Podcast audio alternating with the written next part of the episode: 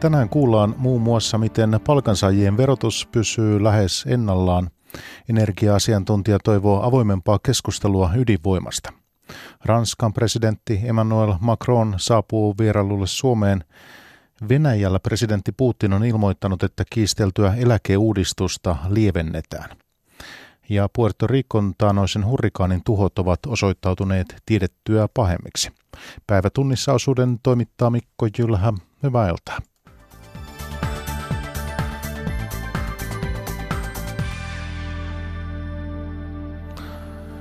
Palkansaajien verotus pysyy ensi vuonna lähes ennallaan. Hallitus keventää pienituloisten ja eläkeläisten verotusta yhteensä 130 miljoonalla eurolla. Maatalouden kriisitukeen varataan 90 miljoonaa euroa. Pekka Kinnunen. Sipilän hallituksen viimeinen budjettiriihi sujui sopuisasti ja ennätysnopeasti. Riihessä menot kasvoivat runsaat 200 miljoonaa euroa – Budjettiesityksen loppusumma on 55,3 miljardia. Uutta velkaa otetaan ensi vuonna vielä 1,4 miljardia euroa. Hallituspuolueiden johtajat, keskustan Juha Sipilä, kokoomuksen Petteri Orpo ja sinisten Sampo Terho riemuitsivat, että kaikki hallituksen taloustavoitteet toteutuvat. Nyt työtä on jatkettava sen eteen, että työ ja, työllisyys ja kasvu vahvistuu, jotta talouteen syntyy puskuria ja tällöin me pystytään jatkamaan niitä toimia, jotka vahvistaa koko yhteiskunnan eheyttä, yhteenkuuluvaisuuden tunnetta ja että kaikki pysyvät mukana. Yhteenvetona no se, että tämä budjetti tekee tilaa työllisyydelle ja kasvulle tässä ja nyt, vahvistaa osaamisen ja tulevan kasvun perustaa, vie koko julkisen talouden tasapainoon lähes tasapainoon tällä, jo tällä esityksellä ja turvaa palvelut ja eläkkeet hyvällä taloudenpidolla, ei kestämättömillä verokorotuksilla. Ehkä tiivistän vain toteamalla, että nyt on täysin selvää, että tämä hallitus jättää Suomen paremmassa kunnossa seuraavalle hallitukselle kuin mitä itse Suomen saimme. Palkansaajien verotus pysyy ensi vuonna lähes ennallaan.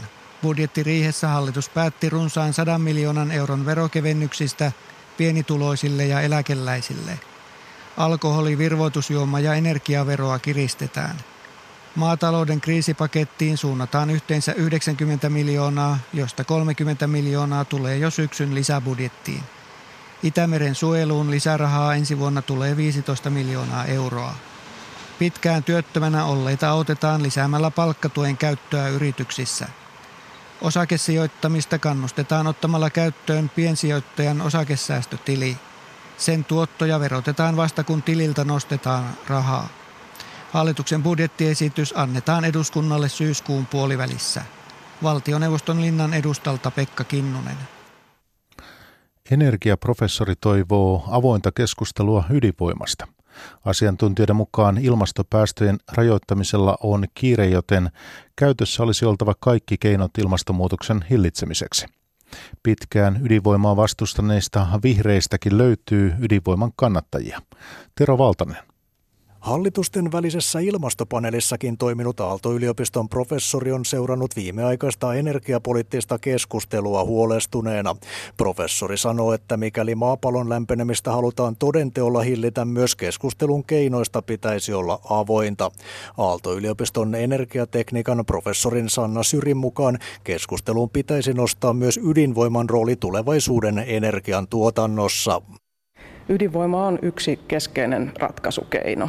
Eli se on yksi näitä kaikkein vähäpäästöisimpiä teknologioita, kun katsotaan eri teknologioiden koko niin sanottuja elinkaaripäästöjä. Yleisesti ottaen keskustelun kärki on ollut se, että fossiiliset polttoaineet pitäisi korvata uusiutuvalla energialla. Asiantuntijan mukaan kokonaan uusiutuvaan energiaan siirtyminen on hyvä pitkän aikavälin tavoite, mutta ilmastonmuutoksen hillintä on kuitenkin äärimmäisen akuutti tehtävä. Aalto-yliopiston energiatekniikan professori Sanna Syri. Meillä on noin 30 vuotta aikaa saada maailman kaikki energiajärjestelmät päästöttömiksi. Eli ei vain sähkön tuotanto, vaan myöskin lämmitys, jäähdytys, teollisuus ja liikenne. Viime aikoina ydinvoiman kannatusta on alkanut löytyä myös vihreistä.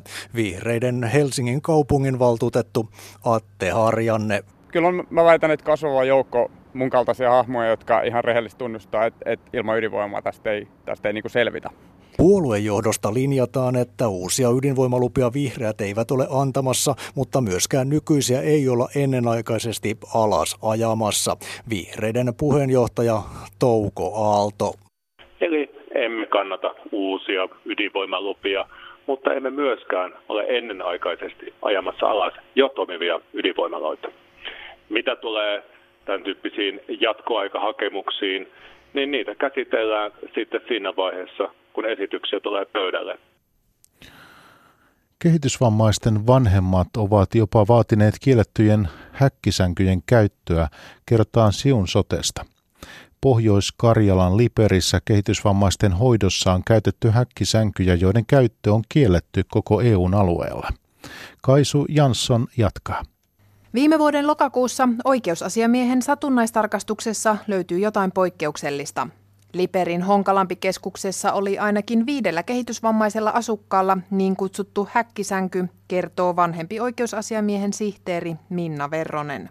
Niissä oli metalliset, niin kuin, vähän kuin pinnasängyssä on laidat, niin ympäri sitä sänkyä. Honkalampi-keskuksen toiminta on Pohjois-Karjalan sote-kuntayhtymän vastuulla. Siun soten vammaispalvelujen palvelujohtaja Tarja Hallikainen kertoo, että vanhemmat ovat olleet häkkisänkyjen käytöstä tietoisia. Kenenkään omaisen tietämättä niitä ei käytetty ja osan kohdalla vanhemmat ovat vaatineet. Vanhempien suostumus ei ole oikeusasiamiehen sihteerin Minna Verrosen mukaan riittävä peruste. Häkkisänkyjen käyttöä voidaan pitää ihmisarvoa loukkaavana ja oikeusasiamies kehotti miettimään uudenlaisia toimenpiteitä näissä yksiköissä. Kidutuksen ja epäinhimillisen kohtelun vastainen eurooppalainen komitea on vaatinut häkkisänkyjen käytön lopettamista jo yli kymmenen vuotta sitten. Honkalampi-keskus on perustellut sänkyjen käyttöä asukkaan turvallisuudella eli sillä, etteivät nämä tippuisi sängystä. Verrosen mukaan myös muita vaihtoehtoja on. Tällaisessa tilanteessa voisi esimerkiksi käyttää paksua patjaa tai vastaavaa, jossa sitten ei sitä tippumiskorkeutta ole. Siun sotesta kerrotaan, että yhdellä potilaalla on vielä käytössään häkkisänky. Oikeusasiamies on velvoittanut Honkalampi-keskusta antamaan asiasta selvityksen ensi kuun loppuun mennessä. Ranskan presidentti Emmanuel Macron on saapunut ensimmäiselle vierailulleen Suomeen. Macron tapaa Helsingissä tasavallan presidentin Sauli Niinistön ja huomenna pääministeri Juha Sipilän. Macron on maalaillut EUn tulevaisuudesta suurisuuntaisia visioita. Nous avons besoin d'une approche européenne. Parce que nous ne sommes pas unis et nous ne sommes pas des villes les uns par rapport aux autres. Presidentti Emmanuel Macron esitti heinäkuun alussa Portugalin vierailullaan vision Euroopan unionin tulevaisuudesta. Vision perusajatus on, että EU-maat voivat edetä integraatiossa eri tahtiin. Il y a déjà deux, deux cercles. Il y a la zone euro, qui regroupe 19 pays. EUssa on jo nyt kaksi kehää. Toinen on euroalueen 19 maata ja toinen sisämarkkinat, joilla on pian yksi maa vähemmän Britannian lähdettyä, toteaa Ylelle ranskalainen liberaaliryhmän europarlamentaarikko Jean Arthuy. Macron lienee hyväksynyt sen, että keskisen Itä-Euroopan maita, kuten Unkaria ja Puolaa, on hankalaa saada mukaan uudistushankkeisiin. Väitöskirjatutkija Ilona Lahdelma Oxfordin yliopistosta. Mun mielestä Macronin äh, taktiikka Itä-Euroopan suhteen on vähän se, että yrittää saada sitä ydintä menestymään niin, että sitten Itä-Eurooppakin tulee NS-järkiinsä tai että niin haluaa olla osa sitä. Yhteistyöhaluisimmille maille Macron tarjoaa useita uudistuksia. Puolustusyhteistyötä, euroalueen yhteisbudjettia ja valtiovarainministeriä. Ensi toukokuun eurovaalien alla Macron etsii tukea visioilleen myös pohjoisesta pienistä EU-maista. Mieluisia yhteistyökumppaneita presidentille ovat esimerkiksi Suomi, Viro, Irlanti ja Tanska, josta Macron Suomeen saapuu. Mutta miksi Macron on niin aktiivinen EU-visioissaan? Ranska-tutkija Laura Parkkinen. Hänelle on niin kuin ehkä luontevampaa ja jossain määrin ehkä helpompaa toimia tämmöisenä eurooppalaisena, euro, ajaa niin kuin ehkä sitten tätä finanssiministeriötä ja EU-hankkeita ja sitten tämä ulkopolitiikka kuin se Ranskan sisäpolitiikka tällä hetkellä. Suomen vierailun asialistalla ovat presidentti Sauli Niinistön kanssa esimerkiksi turvallisuus- ja puolustuspoliittiset asiat, kansainvälinen politiikka ja ilmastonmuutos. Pääministeri Juha Sipilän kanssa Macron puolestaan keskustelee EU-asioista, kuten rahaliitosta ja maahanmuutosta. Toimittaja oli Juho Takkunen. Jatketaan Ranskan presidentin Suomen vierailulla keskustelemassa seuraavassa Nordic West Officen toimitusjohtaja Risto Penttilä ja Helsingin yliopiston valtio-opin dosentti Hanna Ojanen. Toimittajana Tapio Pajunen. Niin, hyvät vieraat. Minkäs, mikäs tätä Ranskan nuorta presidenttiä nyt oikein kuljettaa tänne Euroopan takanurkkaan saakka? Mitä ajattelette? No kyllä se on tämä ajatus Ranskan johtajuudesta, että nyt Euroopassa haetaan kiivasti johtajaa. Britannia on lähdössä, Angela Merkel, Saksa heikossa tilanteessa. Ranskalle on avautunut paikka ja Ranska näkee, että se voi olla suuri vain Euroopan integraation edistäjänä ja Saksan tuella. Mutta tässä on kysymys nimenomaan siitä, että Ranska haluaa sellaisen Euroopan, jossa Saksa-Ranska-akseli on jälleen se merkittävä voima, mutta niin päin, että Ranska on vahvempi nyt kuin Saksa poliittisesti. Toki ehkä hävittäjäkaupoistakin vähän keskustellaan, mutta mä en usko, että siinä, siinä Ranskalla on kauhean suuria mahdollisuuksia. No agendalla on, on, on monia muitakin asioita, mutta miten Risto nyt ajattelet, että jos Ranskalla on tällainen ikään kuin iso visio ja Macronilla iso visio siis Ranskan roolista Euroopassa ikään kuin strategisena johtajana, niin mihin se siihen Suomea tarvitsee vai tarvitseeko? Kyllä se tarvitsee. Ensimmäinen on se, että tämä, otetaan nyt vaikka Brexit, niin äh, äh, Ranskalla on omat kansalliset edut pelissä Brexitissä. Ja ne kansalliset edut ovat äh, sotilasteknologinen johtajuus Euroopassa, jonka takia se yrittää ajaa Britannian pois muun muassa Galileo tästä järjestelmässä, tai joka on tämä navigointijärjestelmä osana Brexittiä. Eli ihan puhtaasti halutaan tukea tälle Brexit-linjaukselle. Ja toinen on tämä finanssijärjestelmä, Brexitin jälkeen tuo Ranska hakee tukea sille Euroopan unionin nykylinjalle, että vedetään tosi tiukoille, jotta Lontoon Cityn toiminnot mahdollisimman paljon siirtyisi Pariisiin. Eli kyllä tässä on hyvin paljon Ranskan kansallisesta edusta ja sille tuen saamisesta, mutta sattuu olemaan niin, että Ranskan kansallinen etu menee hyvin pitkälle yhteen sen kanssa, mitä Eurooppa-myönteiset tahot haluavat viedä eteenpäin, jolloin silloin on mahdollisuuksia saada aikamoinen koalitio Ranskan taakse. No tota, joo, Hanna, allekirjoitko tämän Riston analyysin tästä ikään kuin Ranskan presidentti Macronin motiiveista nyt Suomen vierailun takana. Ja, ja sitten toinen kysymys tietysti tähän liittyen se, että, että jos ikään kuin Ranskalla on suuri intressi nimenomaan edistää omaa vaikutusvaltaansa Euroopassa ja tuohon suuntaan, mitä Risto tuossa kuvasi, niin miten Suome, Suomen siihen kannattaisi suhtautua? Mä luulen tosiaan, että on hyvä tuoda esille se, että vaikka Ranska tässä nyt ajaa Eurooppaa ja Euroopan etua ja on tällainen optimismin markkinoija, niin toki Macronilla on tällainen Ranskan edun ja ranskalaisten edun ajamisen linja tässä myös. Ja se hänen ajatuksensa Euroopasta on vähän sen tyylinen, että että kaikkien pitäisi tavallaan olla mukana ja kansalaisia pitäisi kuulla. Ja hän haluaa myös itse jotenkin konkreettisesti olla esimerkki tästä omasta linjastaan. Hän ei ainoastaan puhu, vaan hän lähtee kiertämään ja hän järjestää yleisötilaisuuksia. Jostain syystä kuitenkaan ei Suomessa tätä on vähän ihmetellyt. Tuossa juuri maanantaina oli Kööpenhaminassa tämmöinen iso keskustelutilaisuus, missä paikat loppuivat kesken, kun ihmiset sinne änkesivät hieman tässä on sellainen tuntu, ainakin kun ajattelee turvallisuuspolitiikkaa, mikä tässä nyt tälläkin matkalla on keskeisenä esillä.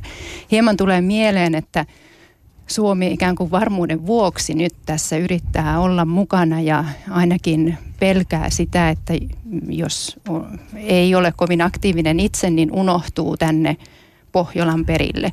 Ja sen takia sitten ehkä vähän kiiruhtaakin sitten allekirjoittamaan kaikkea, mitä Ranskasta on, on saatavissa. Mm. No hyvä, tuota, puhutaan tästä. Tässä nyt on kysymys tästä interventioaloitteesta, joka on nyt pöydällä, siis Ranskan toimesta. Sehän on siis tällainen, se on hyvä kysymys, minkälainen aloite se oikein on.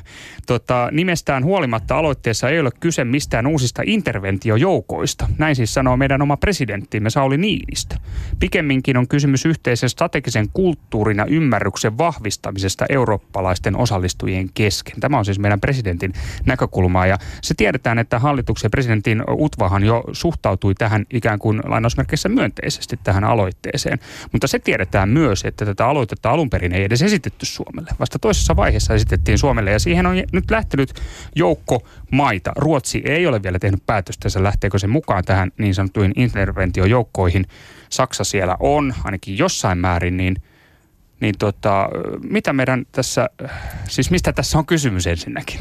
Tässä on nyt kysymys siitä, että Ranska, joka kautta historian oikeastaan on ollut yksi näitä eurooppalaisen turvallisuus- ja puolustuspolitiikan keskeisiä moottoreita, on taas esittänyt uuden tavan edetä turvallisuuspolitiikassa niin, että muodostetaan pieni ryhmä, joka pystyy tiiviimmin ja nopeammin etenemään ja tekemään myös konkreettisesti jotain vaikuttavaa yhdessä. Mm. Esimerkiksi tällaisia operaatioita EUn alueen ulkopuolella mistä nyt tässäkin varmasti on myös kysymys. Malin operaatiosta on puhuttu, esimerkiksi, että sieltä oltaisiin saatu kokemuksia. Esimerkiksi näin.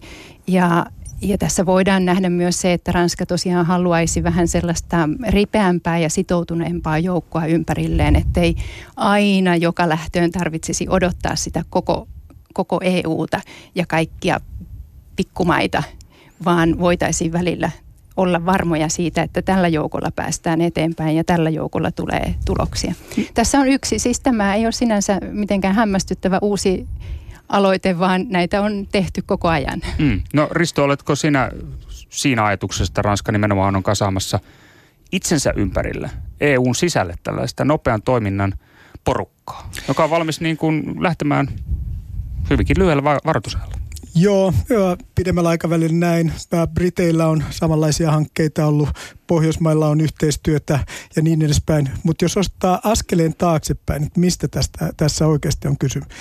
Kysymys on siitä, että Eurooppa on herännyt krapulaan. Ja tämä krapula tulee siitä, että 70 vuotta me ollaan ulkoistettu meidän puolustus Yhdysvalloille.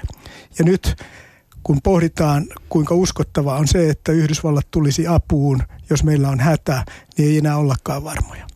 Ja tämä on iso kysymys. Samaan aikaan kun Venäjä ja Kiina haastaa sotilaallisesti Yhdysvaltoja. Ja voidaan jopa sanoa, että niiden lähialoilla on vahvempi kuin Yhdysvallat, jos pelataan sotapelejä, jota on julkisesti pelattu.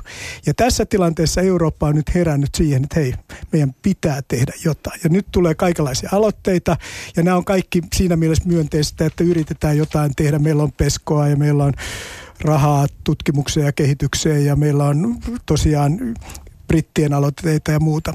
Sotilaallisesti, jos oikein katsotaan, niin nämä ei ole tärkeitä. Mm. Ei, ei todellakaan. Ne on kysymys siitä, että samoja joukkoja käytetään eri tavoin. Se, mitä meidän tasavallan presidentti sanoi tästä yhteisen strategisen kulttuurin kehittämisestä, se on semmoista, mitä kaikessa yhteistoiminnassa tarvitaan, että opitaan tekemään. Mutta jos katsotaan sotilaallisesti, tilanne on epätoivoisen huono.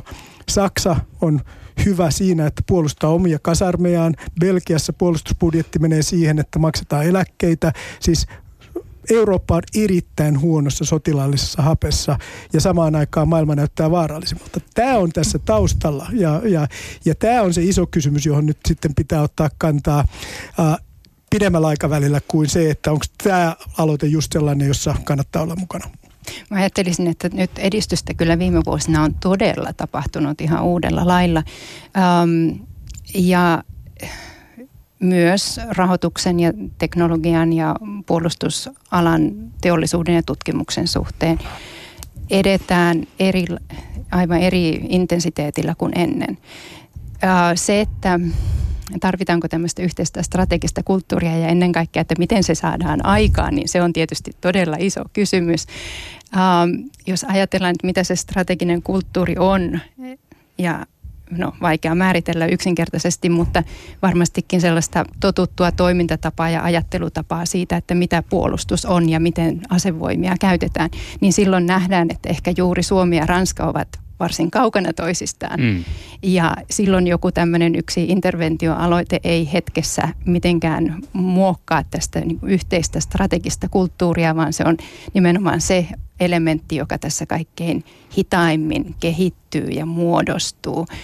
Ja, mutta siihen varmaankin on hyvä pyrkiä. No, tässä on kyllä monia kysymyksiä. Nimenomaan jos kysymys on eh, strategisen yhteisen kulttuurin ja ymmärryksen vahvistamisesta Euroopassa, niin minkä takia se kutsu sitten esitetään vain ihan pikkuporukalle maita? Jos katsotaan, että EU on kuitenkin aika monta maata mukana, niin vaan pienelle porukalle alun perin ei edes Suomelle. Mä ajattelisin tässä tosiaan niin, että tämä strategisen kulttuurin painottaminen ehkä tuli sitten vähän myöhemmin tässä mukaan. Ja, mutta se on myös tapa sanoa, että se ranskalainen strateginen kulttuuri olisi tässä nyt hyvä, että kun tulette mukaan tähän, niin tutustutte meidän kulttuuriimme ja saatte siitä vaikutteita omaanne. Ähm, näin se voisi ehkä ajatella.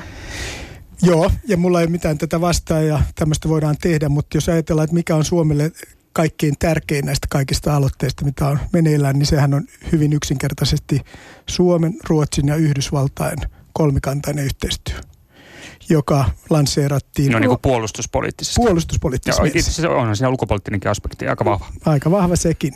Ja se, jos me ajatellaan niin kuin tätä tuota kulttuuria tai yhdessä tekemistä, niin tätähän on tehty pitkään.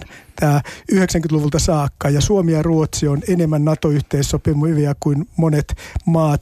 Ja jos ajatellaan, että on kysymys siitä, että tämä Naton viides artikla ei enää ole niin mahdoton ajatella, että sitä voitaisiin niin kuin jättää soveltamatta, ei ole niin pyhä enää nykyajattelussa, niin silloin tällaiset suhteet, jotka on Suomi, Ruotsi, Yhdysvallat suoraan, niin ovat tärkeitä.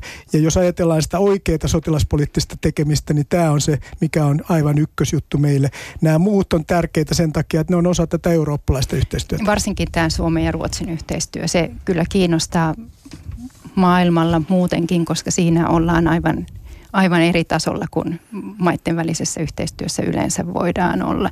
Mutta mä ajattelisin, että Ranskan ja Suomen välillä olisi kyllä ihan hyviä yhteistyöhankkeita Uh, muitakin kuin tällainen interventiotyyppinen toiminta.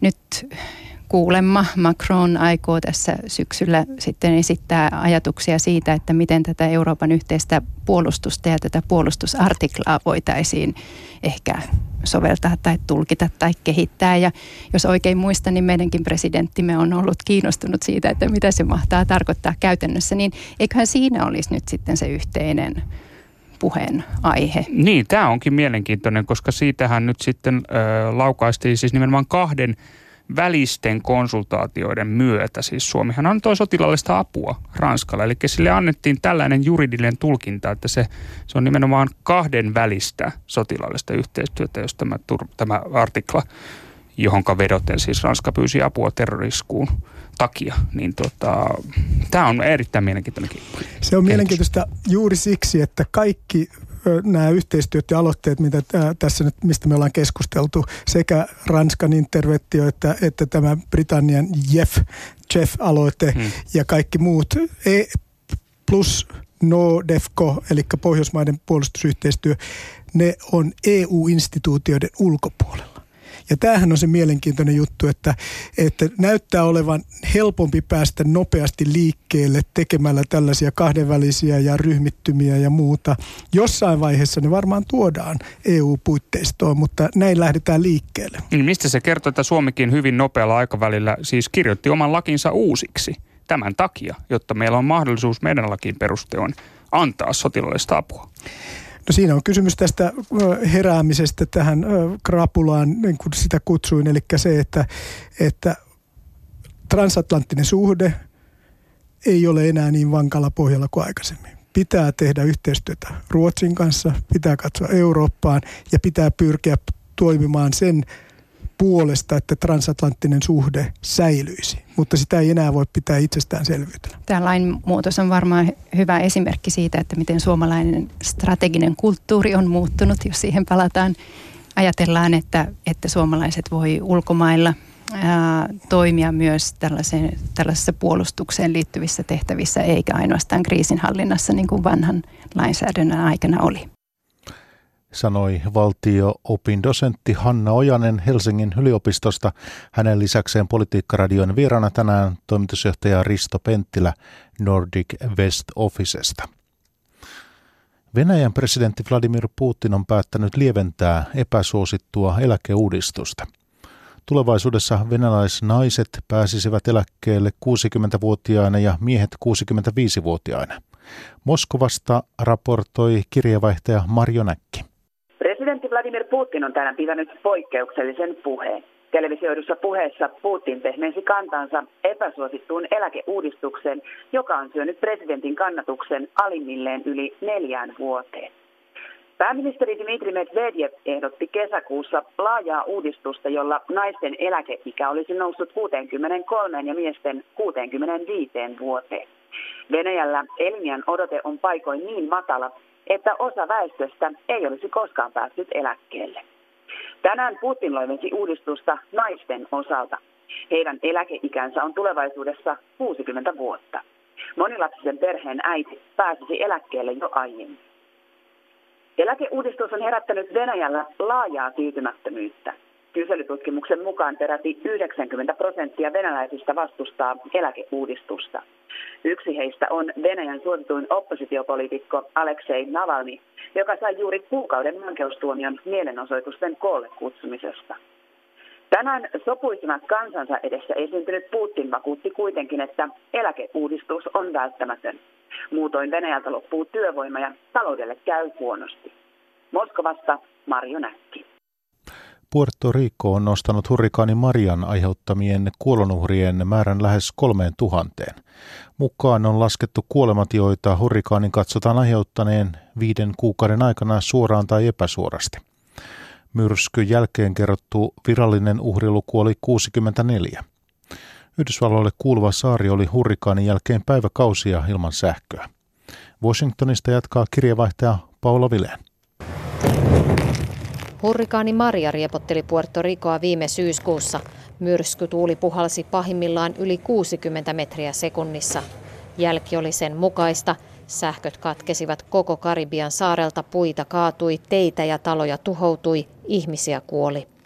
Tähän asti virallinen uhriluku on ollut 64. Eilen Puerto Ricon kuvernööri Ricardo Rosello nosti hurrikaanin aiheuttamien kuolonuhrien määrän lähes 50-kertaiseksi 2975. We are actually putting an official number uh, to the death toll. We will take the 2975 number Viranomaiset perustavat kuolonuhriarvionsa tuoreeseen George Washington yliopiston tutkimukseen. Sen tekemän raportin mukaan hurrikaanin voidaan suoraan tai epäsuoraan katsoa aiheuttaneen viime syyskuusta helmikuuhun lähes 3000 kuolemaa. Yhdysvalloille kuuluvan Puerto Ricon katastrofin jälkihoito politisoitui pahasti, sillä presidentti Donald Trumpin hallintoa arvosteltiin hitaudesta vastata katastrofiin. Trump itse vieraili saarella ja näytti vähättelevän Puerto Ricon katastrofin suuruutta ja vertasi sitä hurrikaani Katriinaan, jota luonnehti todelliseksi katastrofiksi. Every death is a horror. But if you look at a real catastrophe like Katrina, Vuoden 2005 Katrina surmasi yli tuhat ihmistä. Trumpin vieraillessa Puerto Ricossa viime lokakuussa kuolonuhriluku oli 16. Katastrofi ei ollut kuitenkaan tuolloin ohi. Sen jäljet olivat pitkät. Keskimäärin saarella oltiin ilman sähköä 84 päivää ja yli 60 päivää ilman juoksevaa vettä. Kolme miljoonan asukkaan Puerto Ricossa jälleen rakennus on edelleen kesken. Washingtonista Paula Vileen.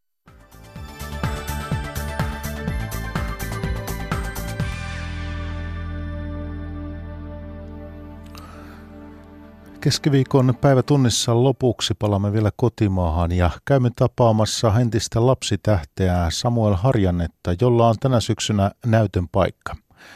Nyt 30-vuotias Harjanne vastaa syksyn kahdesta suurimmasta musikaalituotannosta. Niistä ensimmäisenä nähdään Cindy Lauperin säveltämä Kinky Boots, joka saa ensi huomenna Helsingin kaupungin teatterissa. Pia Parkkinen. Helsingin kaupunginteatteri on Samuel Harjanteelle tuttu paikka. Sen päänäyttämöllä hän lauloi Les Miserables-musikaalin Gavrosin roolin vain 11-vuotiaana. Se muutti mun elämän silloin. Silloin mä tajusin, että musikaaleja on olemassa. Se musikaalikärpänen puras ja sen jälkeen mä oon jäänyt tälle tielle. Harjanne ehti näytellä musikaali ammattilaisena kymmenisen vuotta, kunnes päätti ryhtyä ohjaamaan. Oppinsa hän haki Iso-Britanniasta. Britanniassa mä pääsin työskentelemään niin monen huippuohjaajan vierellä, että mä opin, että miten he ää, niin kuin pitää harjoituksia ja miten, miten, miten he to, leikkii tuolla paletilla. Ja siitä mä sitten itse tein, okei, tota mä käytän, tota mä en käytä, toi toimii ja toi ei toiminut mulle. Nyt 30-vuotiaalla Harjanteella on näytön paikka. Hän ohjaa Suomen kahden isoimman näyttämön suurmusikaalit saman syksyn aikana.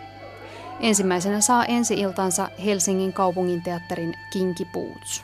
Heti perään nähdään Tampereen työväenteatterissa Billy Elliot. Pelkästään syksyllä esitysten pitäisi houkutella katsomoihin lähes 70 000 ihmistä. Nämä on kuitenkin isoja, isoja teoksia, joissa koko talon budjetit ja hyvinvointi ja henkilökunta on, on sidoksissa niin se, että siinä tulee tämmöinen rääpäle, joka että no tehdään tälleen, niin onhan siinä ihan hirveät riskit, mutta kyllä mä myös sitten on ihan hirveästi tehnyt töitä sen eteen, että mä pidän tämän talon pystyssä. Kenkipuuts kertoo tarinan konkurssikypsästä jalkinetehtaasta, joka ryhtyy valmistamaan kenkiä drag-artisteille. Yksi musikaalin teemoista on toisten ja oman itsensä hyväksyminen. Ohjaaja Samuel Harjanne. Jos joku on tämän tuotannon haaste, on se, että ihmiset saattaa mieltää tämän teoksen pelkkänä tuommoisena glitter-hömppä-showna. Mutta Kinky Boots on, se on niin syvällinen teos ja se, tämä, tämä teos, mark my words, muuttaa ihmisiä.